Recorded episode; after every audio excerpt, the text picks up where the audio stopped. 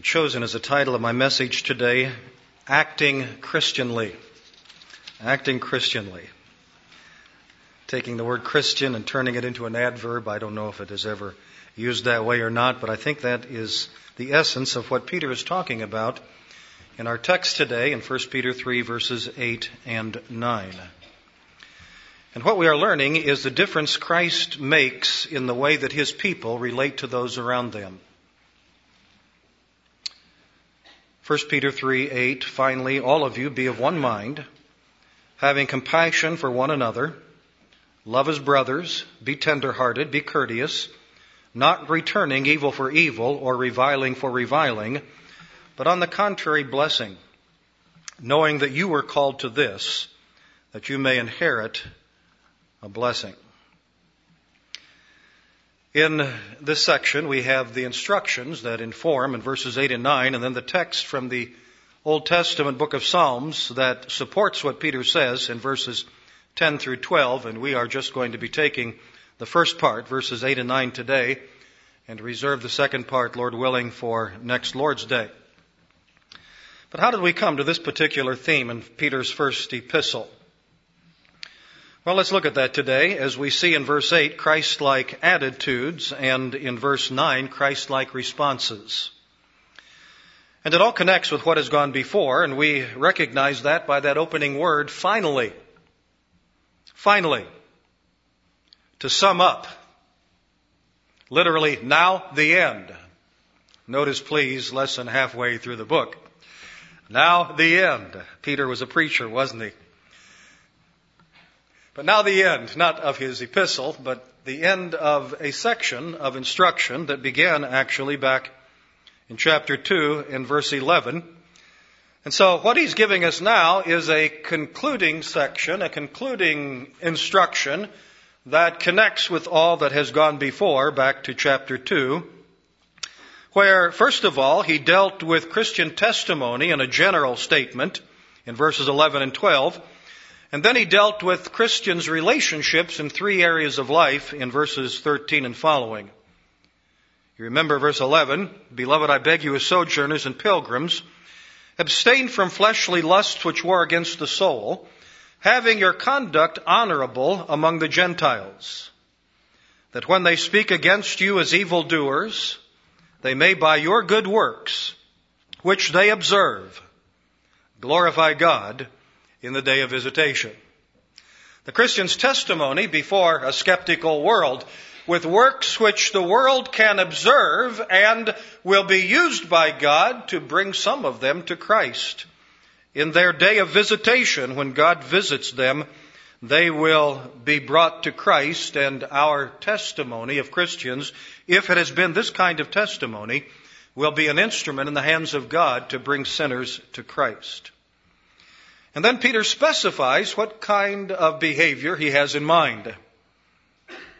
And it's a bit surprising to us, but he talks about three areas of relationship. Beginning in verse 13 and going through chapter 3 verse 7, he talks first of all about citizenship, secondly about employment, and third about marriage. The Christian and his government. And what is the primary responsibility? What, what gives us a good testimony in the world in our relationship to government? Submission. Verse 13, therefore submit yourselves to every ordinance of man for the Lord's sake, whether to the king as supreme and so forth. Well, how about our employment relationships? What about our, our working world, our working relationships best exemplifies Christ before the world? And the answer turns out to be the same submission. Verse 18 Servants, be submissive to your masters with all fear, not only to the good and gentle, but also to the harsh. Well, what about marriage? What about our marriage relationships? What in that relationship is a testimony to the world? And that too, at least in part of the marriage relationship, is the same answer, submission. For in chapter 3 verse 1, we read, Wives, likewise be submissive to your own husbands, that if even, that even if some do not obey the word, they without a word may be won by the conduct of their wives.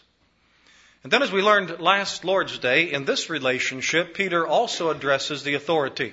And it's the only one of these three that he does. But he also has a word for Christian husbands, and they have a great responsibility in order to make their marriage a God honoring one and for their marriage to be a good testimony before a watching world.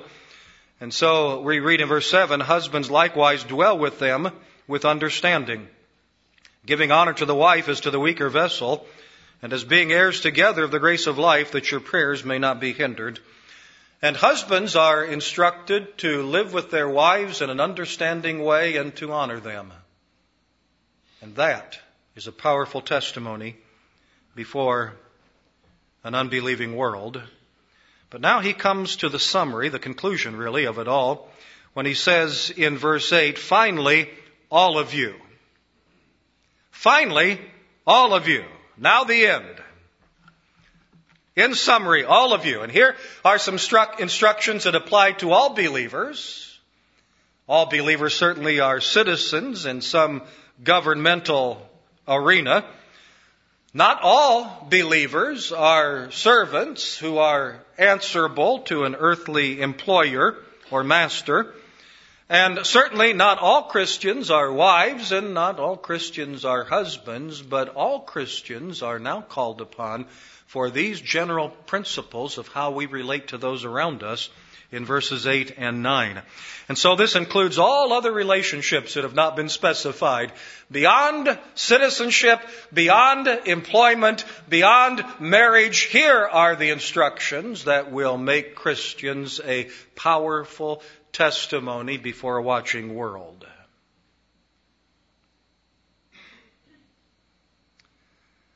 And then in verse 8, he gives five Christ like attitudes which we are to exemplify. Finally, all of you be of one mind, having compassion for one another, love as brothers, be tenderhearted, be courteous. In this verse, Peter evidently has the church primarily in view. And the way that Christians relate to other Christians, to other members of the body of Christ, is a very powerful ingredient to our testimony before a watching world. And that is more clearly seen when we don't act this way and our divisiveness and our bickering and our fighting becomes such a bad testimony before the world around us. And we all know that to be the case. And so what we have in verse 8 in many ways is an ideal portrait of the church. This is what church relationships ought to look like. And we all have some things to work on here. Of these five attributes, there is a connection between one and five and between two and four. And number three seems to be the hub that radiates the others out from it. Uh, one and five talk primarily about how we think in our relationship to other believers, and two and four talks about how we feel in our relationships to other believers, and number three includes both how we think as well as how we act when we are around other believers. So what are these required attitudes? One, two, three, four, five. Number one, unity. Number two, compassion. Number three, love. Number four, sympathy. And number five, humility. First of all, unity. Finally, all of you, be of one mind. Literally, same think. Think the same. Now we know from studying scripture elsewhere that Peter is not requiring total conformity, that all of our thoughts, all of our opinions be identical. But he is requiring that there be unity of attitude, unity of disposition, in spite of whatever differences we may have. Differences are all right as long as they are not outside the bounds of Scripture. Differences in the body of Christ are good. Differences will enrich the body of Christ. Not all of us are hands. Not all of us are feet. Not all of us are the same part of the body, is one way that Paul described it elsewhere. And there will be differences. And, and we are people from many different backgrounds and many different cultures. And the Church of the Lord Jesus Christ is made up of a great variety of people from many different places. And yet there are areas where we must think alike or we will disgrace the testimony of Christ before the world. In other words, we must have commitment to the same essential truth. We must agree on bottom line doctrine and bottom line behavior. We've got to understand the difference between essential and non-essential doctrine. We've got to understand what is bottom line doctrine, that we must all believe alike. And we've got to understand what is bottom line Christian behavior, wherein we must all behave alike. And in these things, there must be the same thought, the same mind, the same agreement, the same support, the same attitudes, the same responses and actions. We've all heard the saying, in essentials unity, in non-essentials liberty, and in all things charity. And I think that very nicely sums up what Peter is saying here. But of course that requires that we understand what the essentials are and what the non-essentials are. And we don't always find that easy, do we? And so we have to continue to study the Word of God. And our interaction in the body of Christ is very helpful in this regard to sort out what indeed is essential and what is non essential. Because sometimes God's people think certain things are essential, which turn out not to be. And sometimes God's people think certain things are not essential, which the Bible declares are.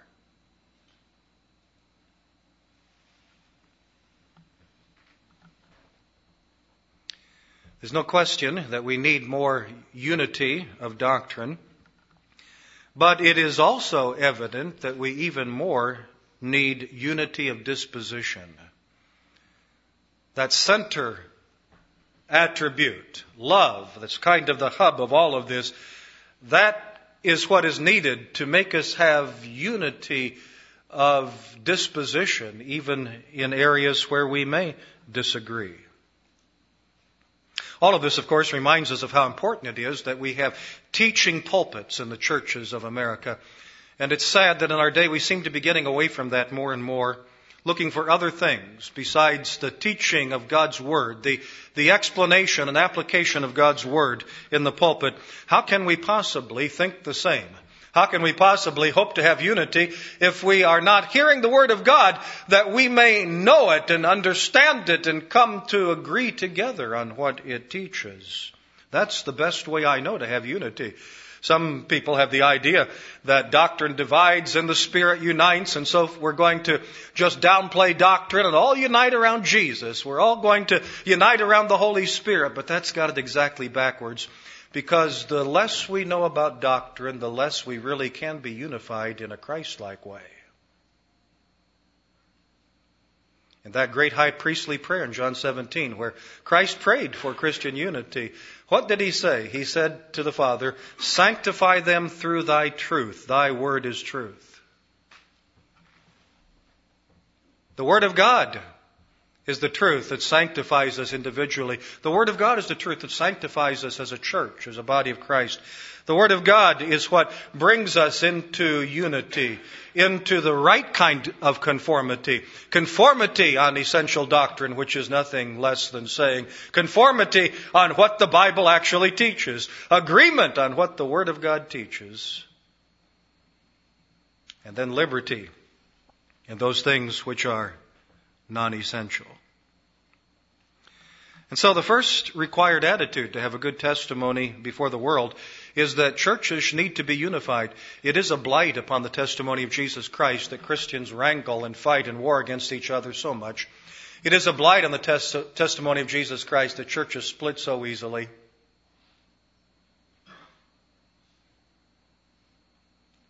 Finally, all of you be of one mind. Secondly, compassion. Having compassion for one another is what my New King James Bible says. The Greek word actually is where we get the word sympathy. That's the word that translates the fourth quality in my Bible, or compassion. A tenderhearted actually is what my Bible says theirs. But these words are almost interchangeable, number two and number four. Compassion, sympathy. Having compassion one for another. This Greek word is, ten, is uh, translated tender-hearted in Ephesians 4:32. And so you can see that the word that is number two in the list and the word that is number four in the list are really almost synonyms. They come very, very close together. But sympathy, compassion one for another, concern for others, especially in times of joy and sorrow. Remember what Paul said in Romans 12:15, "Rejoice with those who rejoice and weep with those who weep." Rejoice with those who rejoice and weep with those who weep. At all times, we ought to have concern for one another, but especially in those times of great joy or great sorrow, we should enter into these times with others. Enter into the celebrations of our brothers in Christ. Enter into the times of mourning of our brothers and sisters in Christ. It's always encouraging when I see many of you in attendance at a funeral service for a fellow believer in Jesus Christ, because that is one way of doing exactly what Peter is teaching us here and what Paul has taught us elsewhere and what the New Testament teaches us in demonstrating sympathy, compassion for others. The third quality is love. Philadelphoi, brotherly love. In secular Greek, this is inevitably used for the normal love that comes between natural brothers and sisters, blood relatives the kind of love that you normally find within human families, or at least ought to. In the New Testament, however, this word inevitably is used figuratively of members of Christ's body, brothers and sisters in Christ, and that's of course how Peter uses it here. We are to love as brothers. We are to love our brothers and sisters in Christ the way that brothers and sisters in a normal human family love one another. In fact, we ought to love our brothers and sisters in Christ better, as Christ taught us that our, our Christian relationship is actually a stronger and more important one than our earthly relationship. Remember when Christ's mother and brothers and sisters came seeking him? And somebody said, Come, your, your mother's out here, your brothers and sisters are out here. And Jesus said, Who is my mother? Who are my brothers? Who are my sisters? And he gestured to his disciples who were seated around him, hanging upon every word that he spoke. And he said, These are my brothers and sisters and mother and father, these who hear my word. And so our ties in the body of Christ are actually closer than our blood ties. And those of you who have relatives who are outside of Christ know exactly what I'm talking about because that is so. You come to feel closer to, to have a greater love and a greater relationship with your brothers and sisters in Christ than you do even with your own blood brothers and sisters and other relatives. John tells us that loving our brothers is a sign that we are saved. 1 John 3:14 we know that we have passed from death to life because we love the brethren. He who does not love his brother abides in death. If you don't love Christians, if you don't love brothers and sisters in Christ, you must not be a child of God. You must not have been regenerated. And we all know that Jesus said, By this all will know that you are my disciples if you have love for one another. It's a mark of discipleship. Really, another way of putting the same thing that we saw in 1 John chapter 3. If you are a follower of Jesus Christ, a true believer in Jesus Christ, then the way the world is going to know that is not necessarily because you wave a flag and say, I am a Christian, put a, put a lapel button on your suit and say, I am a Christian, and go around and tell everybody I'm a Christian. They will be far more convinced and better impacted with your Christian testimony if they see demonstrations of your great love for one another in the body of Christ.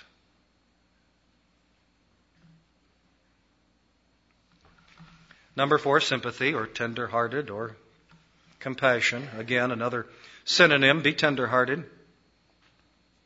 This word that in my Bible is translated tender hearted, at its root speaks of our internal organs.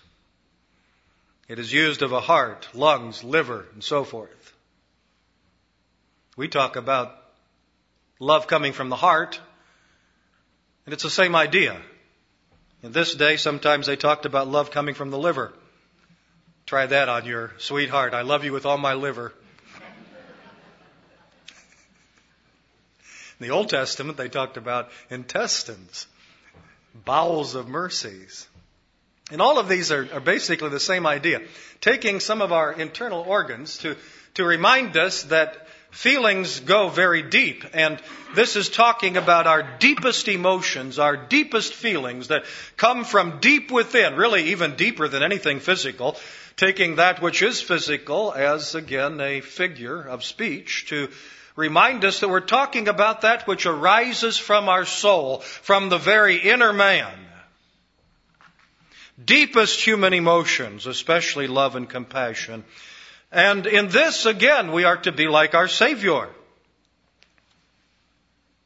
For we do not have a high priest who cannot sympathize with our weaknesses, but was in all points tempted as we are, yet without sin.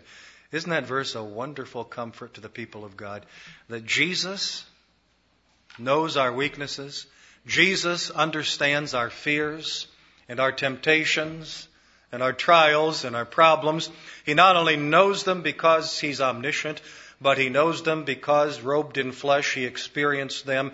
He's a high priest who understands our human condition because he was here. He lived among us. He experienced the human condition and he does indeed understand our trials. That's a wonderful Savior, a wonderful high priest who represents us before the throne of God. And now the Bible tells us that we, as sons and daughters of God, are to have a similar sympathy toward our brothers and sisters in Christ, reflecting in some ways that which Christ has for us.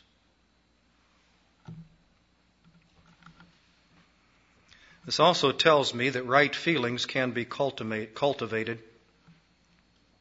It's hard to command a feeling, an emotion. And that's why love, for example, is first of all an action. Doing the right thing toward others, no matter how we feel. But the fact of the matter is that the right emotions can be cultivated over time. Similar, similar to the cultivation of that quiet and gentle spirit that Peter recommended for the wives.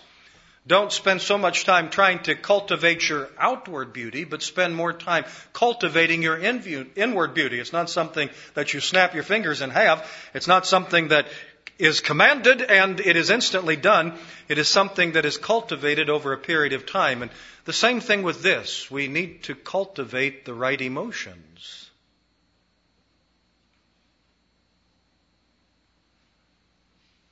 We can cultivate sympathy. We can cultivate compassion. We start out by acting toward others in the way we know the Bible would have us act, acting toward others in a Christ-like way as the Bible describes it for us, but also working hard to truly enter into the feelings of others because this is commanded us as well. And then finally, humility, number five. Be courteous is what the New King James says, there is a textual variant at this point, and most commentators believe that the word humility is probably the better attested to word here, though courteous certainly works well in the list and is another attribute that we ought to cultivate. But humility, humble minded, be humble minded. That may be the most essential Christian characteristic of all. Pride destroys unity. The first one, be of one mind, is linked to the last one, humility. Pride is what causes so much division in the body of Christ. More actually than standing for truth, than rejecting and, and opposing and standing against that which is wrong. There's certainly at times to do that. There's also the right way to do that. But so many times it is nothing more than sinful pride that causes us to war and wrangle and argue and divide. And we need more humility. Humility does not boast. Humility does not promote itself. Humility is perfectly willing to take the last place, the back seat, the unseen place, the last seat at the table, not the first one right up next to the host, but the last one as far away as possible, as Christ taught us. Humility certainly demonstrates Christ likeness. That's the whole point of that great incarnation passage in Philippians chapter 2, isn't it? Let this mind or attitude be in you, which was also in Christ Jesus. And what attitude is that? Well, the attitude that caused him to humble himself and become obedient unto death, even the death of the cross. He humbled himself. That's the attitude. That's what Christ likeness is. Sacrificial giving of self that is only possible when we are humble in spirit. And humility, therefore, promotes unity, and humility promotes greater love, and humility promotes greater compassion with one another in the body of Christ. And so, really, all of these tie together, don't they? I like what John MacArthur said. He said, The joys of our lives in Christ are maximized when we are united in truth, peaceful in disposition, gracious toward others, sensitive to the pains of fallen sinners, sacrificial and loving sacrifice, compassionate, and above all, humble like Christ. That maximizes Christian joy. We aren't doing these things for ourselves, we're, we're doing them for Christ. We're not doing these things so that we'll have a happier life. We're doing these things so that we can honor our Lord and have a good testimony before the world. But surprise, surprise, when we live like this, it also maximizes our joys. We are much happier in Jesus. And so, first of all, Christ like attitudes, and then secondly, Christ like responses, and this may be more difficult yet. Verse 9, not returning evil for evil or reviling for reviling, but on the contrary, blessing, knowing that you are called to this, that you may inherit a blessing. Christian behavior in response to personal injury. It's not only important that we have the right actions, but the right reactions are vitally important. And now, undoubtedly, Peter has the world in view as well as the church when he talks about our responses here. This is not only the way we respond to brothers and sisters in Christ, but this is the way that we ought to respond to all of those in the world in which we live. And how is that? Well, first of all, he tells us what Christians must not do before he tells us what Christians should do. And what must Christians not do? Christians must not return evil for evil. Christians must not return reviling for reviling. When we are injured by the sinful actions of others, we are not to try to strike back. We're not to try to injure them in return. A more literal translation might be stop returning evil for evil. Why did Peter put it that way? Because he knew that they were, at least some of them. How did he know that they were? Because this is what comes natural. We don't have to be taught to retaliate. We do that naturally as fallen sons of Adam. We have to be taught not to retaliate. That's what requires great effort. That's what requires help. That's what requires the Holy Spirit of God. That's what requires growing in grace. That's what requires greater sanctification. That's what requires the power of God's Word working in our lives. We will naturally lash out at others when they harm us. We have to learn to not do that. Stop rendering evil in return for evil. And that's exactly what the Bible teaches through and through. Paul put it this way in Romans 12:17, repay no one evil for evil. And again this way in 1 Thessalonians 5:15, see that no one renders evil for evil to anyone. That's God's instruction. That's the way Christians are to live. This is what promotes a powerful testimony before a watching world. And this is so very, very difficult because so often we retaliate almost before we think, almost before we know it. We've already done it. And so we have to learn not to. So when we are injured by the sinful actions of others, don't retaliate. Don't return evil for evil, tit for tat, injury for injury. And maybe even more difficult, when injured by insulting words, don't return similar words. Don't return reviling for reviling. Reviling is abusive speech. Reviling is insults. Reviling is cursing. When somebody really lets you have it, what do you do? Well, I know what you do when you act according to your Adamic nature. You let them have it right back. Say, how do you know that, preacher? Hey, I'm a son of Adam. I know. I know. And you know. And we all know because we all have done this. I hope we are learning not to do it, but we have all done this. This is, it just comes so quick. It's just the natural response.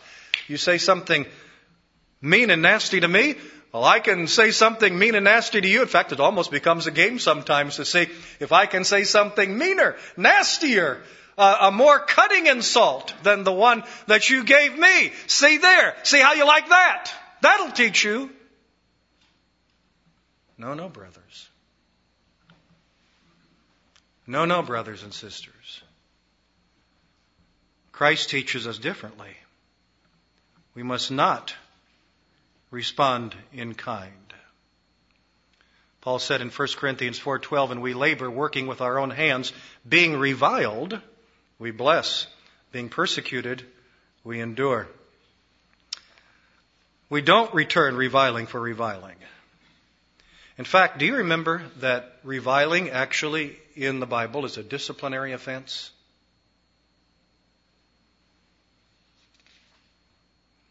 1 Corinthians 5:11 where Paul is dealing with the immoral man and how the church must discipline him. And he expands the principle of of discipline and what he's talking about when he says in verse 11 but now I have written to you not to keep company with anyone named a brother who is sexually immoral. That would be the case in the Corinthian church. Or covetous. Think about that one a bit. Covetousness is a disciplinary offense or an idolater, or a reviler, or a drunkard, or an extortioner, not even to eat with such a person. It's obvious that there are a couple things on this list that have to be weighed according to the enormity of the offense. Covetousness certainly is one of them. We all covet. If we all got disciplined, whenever we coveted, the church would be empty, wouldn't it? But we learn not to. We learn not to covet by the Spirit of God. We, we work on that. We cultivate a non-covetous attitude. And likewise with reviling. Evidently, what, Pete, what Paul is teaching us is that those who, who constantly revile, those who have a reputation for reviling, those who will not curb, will not control their reviling, those who go on year after year with, with the kind of abusive speech which is unbecoming a Christian need to be dealt with by the church. And if they will not change, they need to be put out. Imagine that. We've gotten so far away from the whole idea of discipline in our day that we don't even know where to begin, do we? This, by the way, helps us understand what is bottom line essential doctrine and bottom line essential behavior. It has to do with these areas that we ought to discipline for. That's bottom line behavior. That's bottom line doctrine. Violations in that area, if they are not corrected, and always the, the goal is correction and restoration, but when they are confronted and, and uh, corrected, if there is not repentance and restoration, there needs to be removal. A very serious matter. Reviling. Reviling speech. This is more serious, brethren, than we have ever perhaps understood.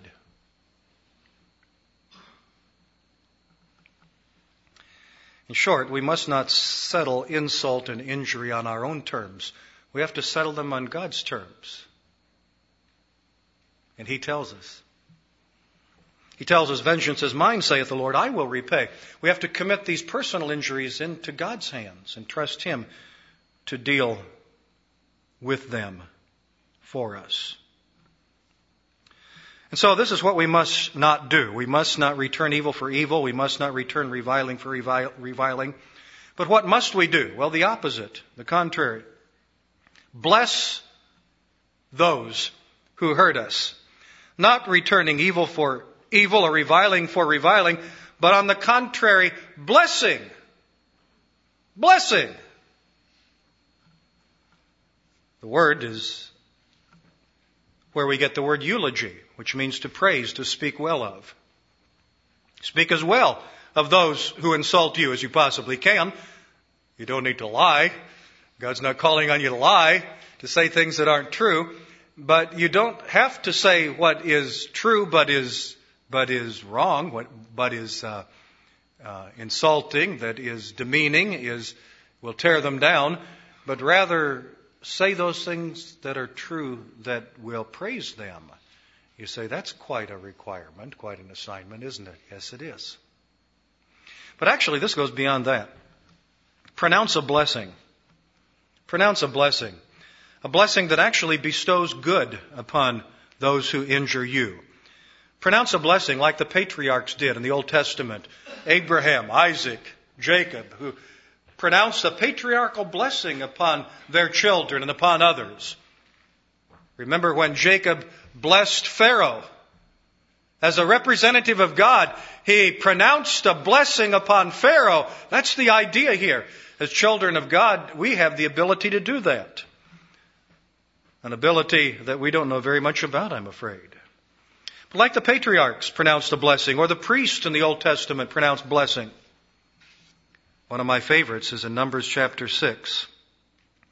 And the Lord spoke to Moses saying, Speak to Aaron and to his sons saying, This is the way you shall bless the children of Israel. Say to them, The Lord bless you and keep you. The Lord make his face shine upon you and be gracious to you. The Lord lift up his countenance upon you and give you peace. So they shall put my name on the children of Israel and I will bless them. When the priests bless them, God blesses them. And don't forget, Peter has already told us that as New Covenant believers, we are priests. Remember? We are priests. We can do this. We can bless others. Chapter 2 verse 9. But you are a chosen generation, a royal priesthood. We are priests. We can speak as representatives of God. We can pray for others and bring God's blessing upon them. We can speak words of blessing that God will honor. This is so foreign to us, we hardly know where to begin. But from time to time, someone will say to us, maybe when we go through a checkout line, have a blessed day. God bless you. That's a good place to begin. Blessing. You can even do those that to people who hurl insults at you. Wouldn't that be a good thing? Someone curses you out and calls you every name in the book, and you say, God bless you.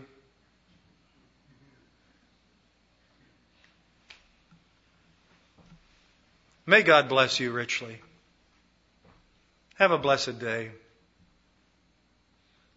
Remember, we're talking about how to have a testimony before a skeptical world. We are to bless others and do good to those, even to those who injure us. We know that Christ taught that in the Sermon on the Mount.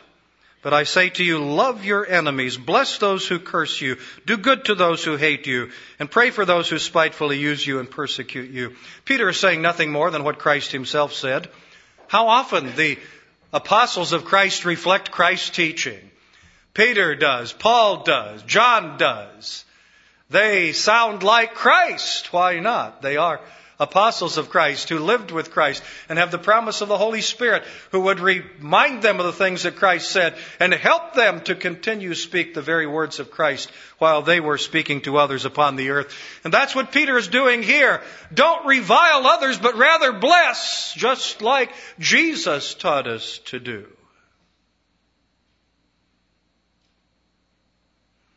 And why should we do this? And here the Greek is rather ambiguous, and so we have our choice. But verse 9 says, not returning evil for evil or reviling for reviling, but on the contrary, blessing, knowing that you were called to this, that you may inherit a blessing. You were called to something. You were called to this. And the question is, what does the this refer to? Does it refer to what goes before it, or does it refer to what goes behind it? Is this a, a promise, or is it a duty? And that's impossible to decide with the Greek language. Knowing that you are called to this, that is blessing. Returning, not returning evil for evil or reviling for reviling, but on the contrary, blessing, knowing that you were called to this, period. You are called to bless others. And this is the fourth time in Peter's epistle that he reminds believers that we have been called by God. We were called of God to Himself. We didn't get where we are by our cleverness, by our good deeds, by our intelligence. We were called by God. Chapter 1 verse 15, but as he who called you is holy, you also be holy in all your conduct. Chapter 2, verse 9. But you are a chosen generation, a royal priesthood, a holy nation, his own special people, that you may proclaim the praises of him who called you out of darkness into his marvelous light. Now, verse 21 of chapter 2. For to this you were called, because Christ also suffered for us, leaving us an example that you should follow his steps. You could make a sermon right there. The four things that we were called to. And here's the fourth one. On the contrary, blessing, knowing that you are called to this. And if we understand the phrase that way, then what Peter is telling us is that this is one of the primary reasons why God saved us. Why did God save us? We'll go back and study these four texts that talk about his calling and you'll, you'll get a pretty good picture of why God saved us. But one reason God saved us is so that we could be instruments in his hand to bless others. So that we could be like our Heavenly Father. Continuing in the Sermon on the Mount. Why do we bless those who curse us and do good those, to those who hate us and pray for those who spitefully use us and persecute us. Jesus said that you may be the sons of your Father in heaven. For he makes his sun rise on the evil and on the good and sends rain on the just and on the unjust. So that we can be like our Heavenly Father. We are children of our Heavenly Father. We ought to bear His image. We ought to reflect His nature. We ought to show the world what God is like. And this is one of the ways we do this by being an instrument of blessing to others. And so understood this way, the reason we do this is out of obedience. This is our motive for obedience in order that we can be a divine blessing to others. You are called to bless others. But there's another way to understand it. And that is you are called to inherit a blessing. If this phrase, what you were called to, is attached to the last part of the verse knowing that you were called for this, namely, that you may inherit a blessing. Now that is another reason for salvation. We were called by God to inherit a blessing. We were called for the purpose of being blessed by God. One reason we can't choose between these two, in fact, there's even a third one that I won't get into now, but one reason we can't choose between these two is because they're obviously both true. Well, no matter what we decide this particular text is teaching, it's obvious that both are taught in the Word of God. And this is the exact truth. We were called for God to bless us. We weren't called because we were worth anything. We weren't worthy. We didn't merit anything. God called us to himself instead of giving us what we deserved simply so that he could act like God, so that he could pour blessing out upon the undeserving ones.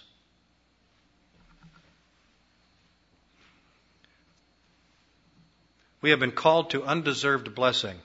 We have been called to inherit, not merit. Is that what he said? You were called to this that you may inherit a blessing. When you inherit something, it generally because, maybe because of a, a relationship, a connection, but it's basically because the person who made out the will has decided they want to bestow something upon you. In human terms, sometimes it has to do with human merit, but I can assure you that the Bible is clear. In divine terms, it has nothing to do with who we are in ourselves. It has everything to do with who God is in Himself. He called undeserving sinners, let's make it stronger. He called hell deserving sinners to Himself in order to pour out His blessings upon us. And if that's you, if that's you, if you are a recipient of such blessing, then you ought to reflect that to others. Since we have received undeserved blessings, we should bestow undeserved blessings upon others. Hard for me to bless those who hurt me. Hard for me to bless those who revile me. They don't deserve it. Right. Right, that's the point. Neither did you. So act like your Heavenly Father and bestow an undeserved blessing. And so, what are the lessons we take out of this in closing? Well, we see number one, something very important about the nature of salvation, and something, secondly, about the obligations of salvation. Regarding the nature of salvation, what is it? It is undeserved mercy. It is grace. And blessing those who injure us is simply a reminder of what God did for us. This helps reinforce what grace is, what we have received, or what we claim we have been received.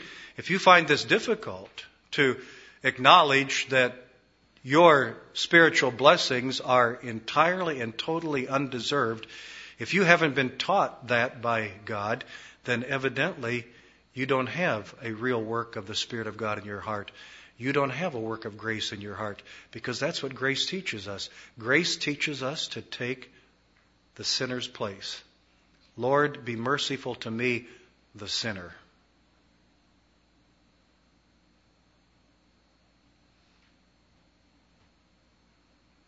And if you have been so blessed, then bless that sinner who wronged you. He hasn't wronged you as much as you've wronged God. He didn't injure you as much as you injured God. He didn't revile you as much as you reviled God. God gave you blessing in the place of injury. Now turn around and bestow that grace upon that wretched sinner.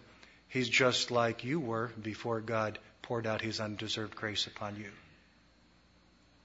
What a lesson. But it also reminds us of the obligations of salvation, namely to live like the children of God. If we have been made sons of God, then we are obligated to reflect Christlikeness in our attitudes, in our actions, in our humility. And we need to ask God to help us. Shall we pray? Oh Lord, such great blessings for such undeserving sinners. We acknowledge that we are debtors to mercy alone. Of covenant mercies, we sing. We acknowledge, O Lord, that if we got what we deserved, we would be in the deepest hell.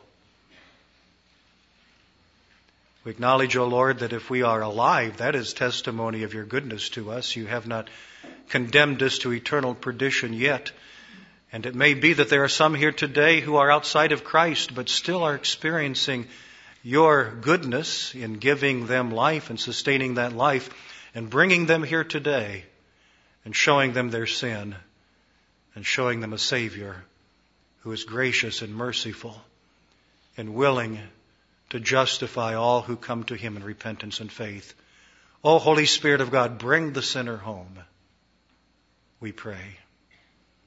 And help us, your children, to live like Christ, we pray. Amen.